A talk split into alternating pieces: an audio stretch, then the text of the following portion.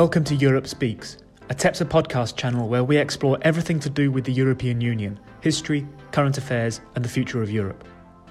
This week, here's the first in a series of DICE webinars, where we've gathered the world's leading experts on differentiated European integration. In this first webinar, Jim Cloos, the Secretary General of TEPSA and a European diplomat of some 35 years, takes us through a short history of differentiated integration in the European Union.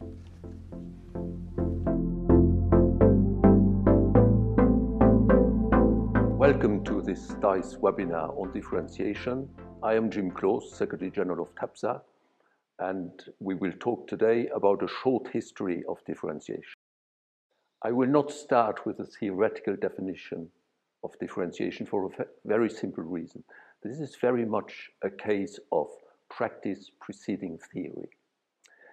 In fact, the uh, differentiation started because it was needed. It was born out of necessity. It was not as though one day the decision makers or the fathers of the treaty woke up and said, How can we define a concept to differentiate among ourselves?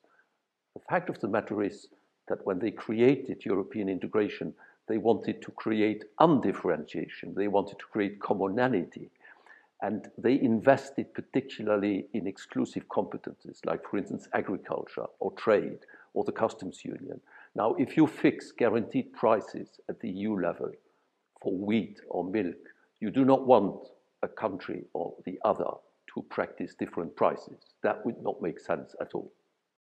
It happened out of necessity because at some stage in the development of the European Union, the, there was a feeling that some member countries wanted to go further or more quickly, but they couldn't do so because not everybody was either ready or willing to do so. So there were various means which were invented very pragmatically to make sure that the slowest ship was not stopping the convoy so that the union could go forward. And that is how differentiation occurred. The best way to illustrate this is to give a certain number of examples. Um, a lot of what happened uh, was around the time of Maastricht when the European Union both was going towards uh, more enlargement and was adding new competences to the treaty. Those were moments where it was felt that some people, some states wanted to go uh, further. Um, I will start with a, a very basic example where we see differentiation in time. When a new member state enters the European Union, uh, it has to take over tens of thousands of pages of legislation, the so called acquis communautaire. Now, this is difficult, it takes time. So, it is entirely normal that the country requests a certain transition period for some of the most difficult uh, parts of the acquis communautaire.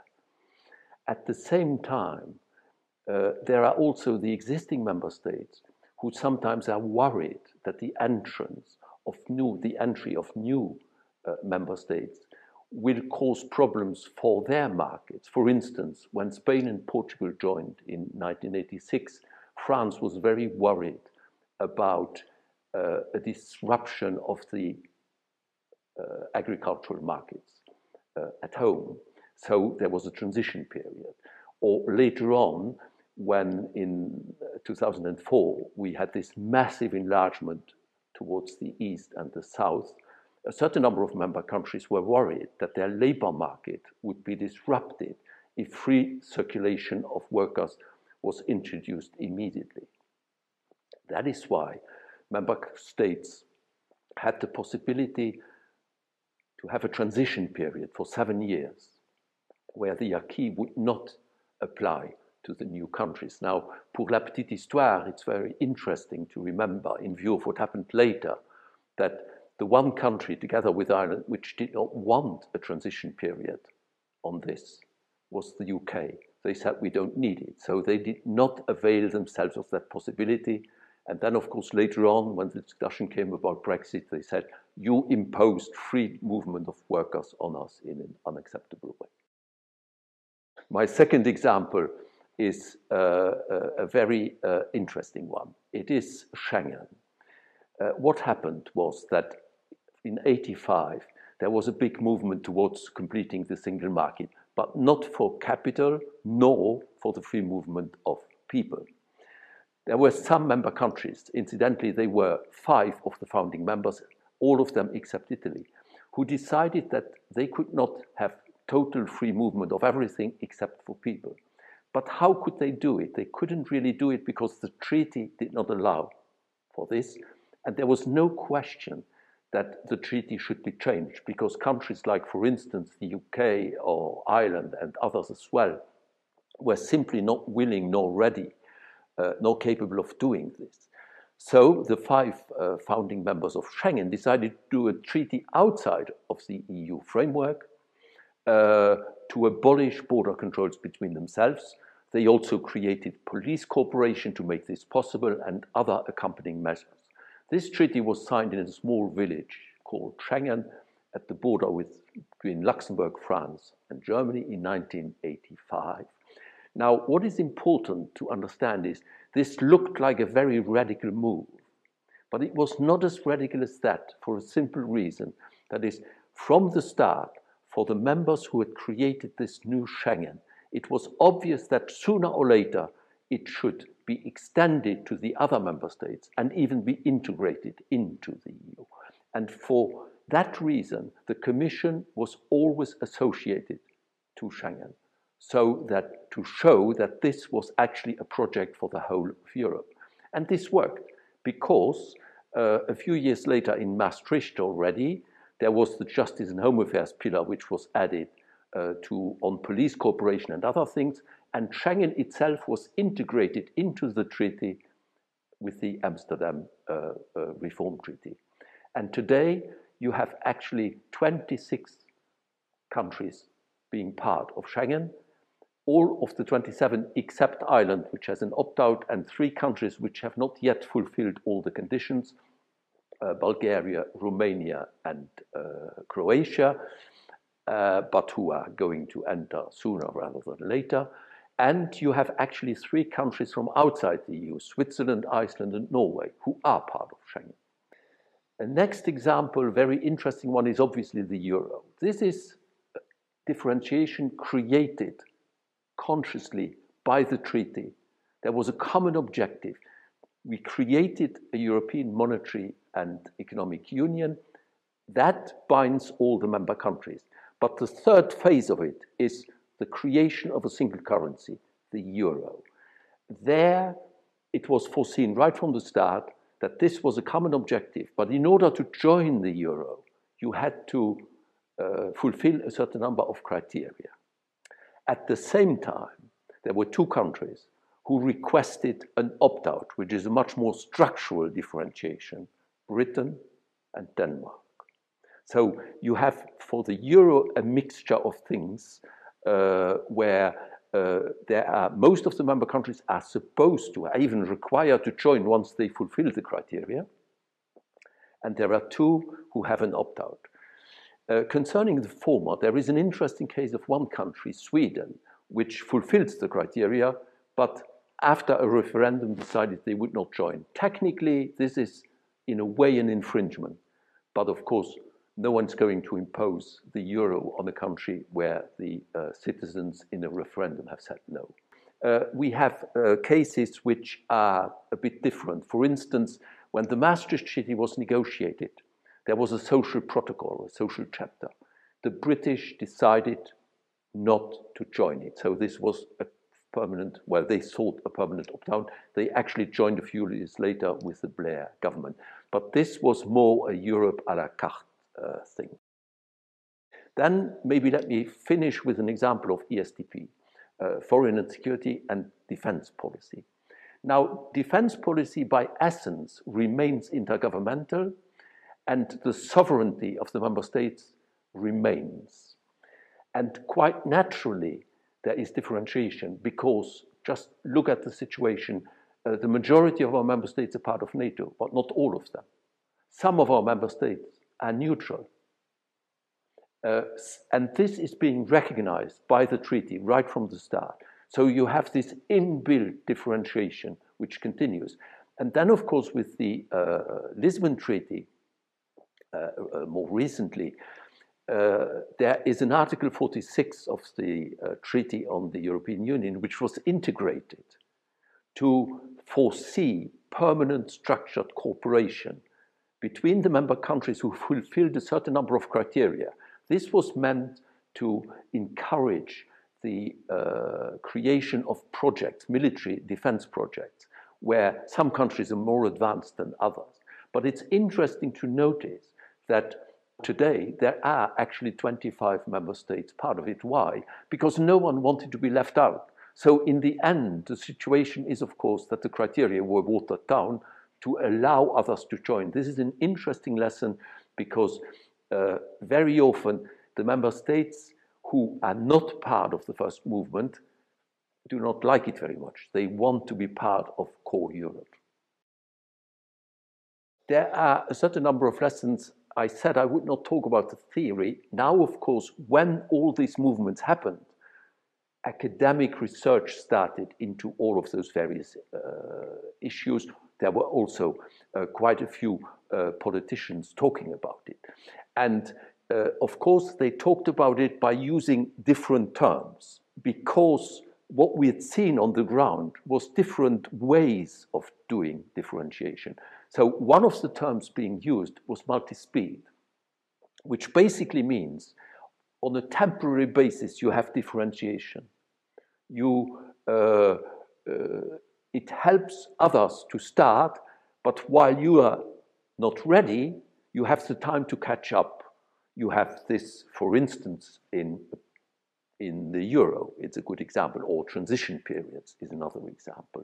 So that is a first uh, temporary uh, way of doing differentiation. Then, of course, you have differentiation, which in a way is more problematic, which is like the uh, protocol where the British didn't participate because they didn't want to be uh, bound by it. It is more problematic because it resembles the Europe à la carte, uh, where sort of if you push this too far, then you know member countries will say, "I like this, and I participate. I don't like that, I will not participate. So it's already more problematic. The term when if differentiation was explicitly put into the treaty uh, with an article allowing for measures of enhanced cooperation, the term used was exactly that enhanced cooperation, which is a neutral term. Now, what is interesting is that once this was explicitly foreseen in the treaty, it was used far less than before. This looks paradoxical, but it's only paradoxical optically. Why? Because when the discussion came about integrating such an article in the treaty, there were a certain number of member countries who feared the abuse of enhanced cooperation. And so the conditions to launch enhanced cooperation in this framework were very drastic. For instance, you could not do it in areas of exclusive competence. Uh, you needed nine member countries to launch it. It had to be a last resort measure. And the outs were always allowed to participate in the debate. So you see that here, uh, initially the article had been asked for by those who wanted to do a lot of enhanced cooperation, but the way it was framed was very much driven by those who were worried about the negative uh, effects uh, of uh, enhanced uh, cooperation. Uh, and this is something uh, which came up when people started talking about a core Europe. there is a term which is called Europe at with various geom. This is, of course, structural, and the idea behind it is that you'd have a core of member states. They would do everything together. And on the periphery, you'd have countries who would only be part of the system. This came up in the 90s. There was a famous paper by uh, Schäuble Lamers in Germany in 94, for instance. There were proposals made by the French Prime Minister Balladur at some stage. And from time to time, this idea comes up. It has never really gotten off the ground for a very simple reason, and that is that no one wants to be excluded from the core Europe.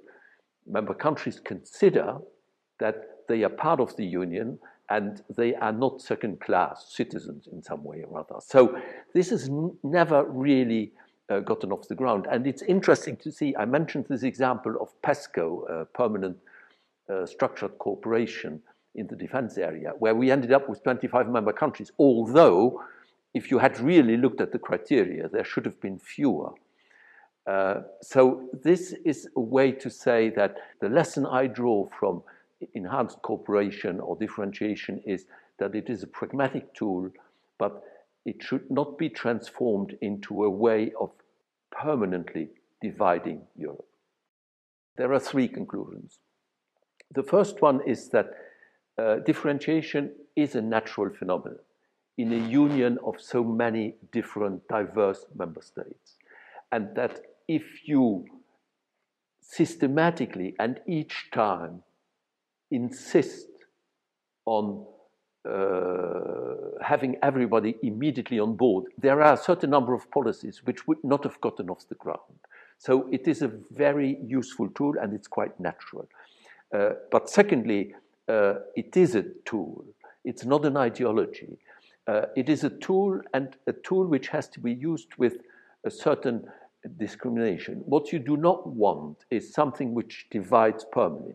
permanently you do not want something which excludes people who want to do something with you.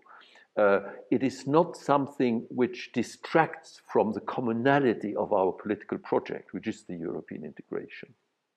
So there have to be uh, certain conditions for using it.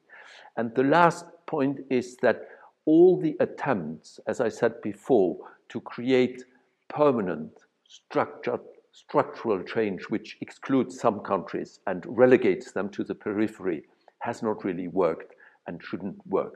So, uh, differentiation, in my view, is a tool, it is not an ideology.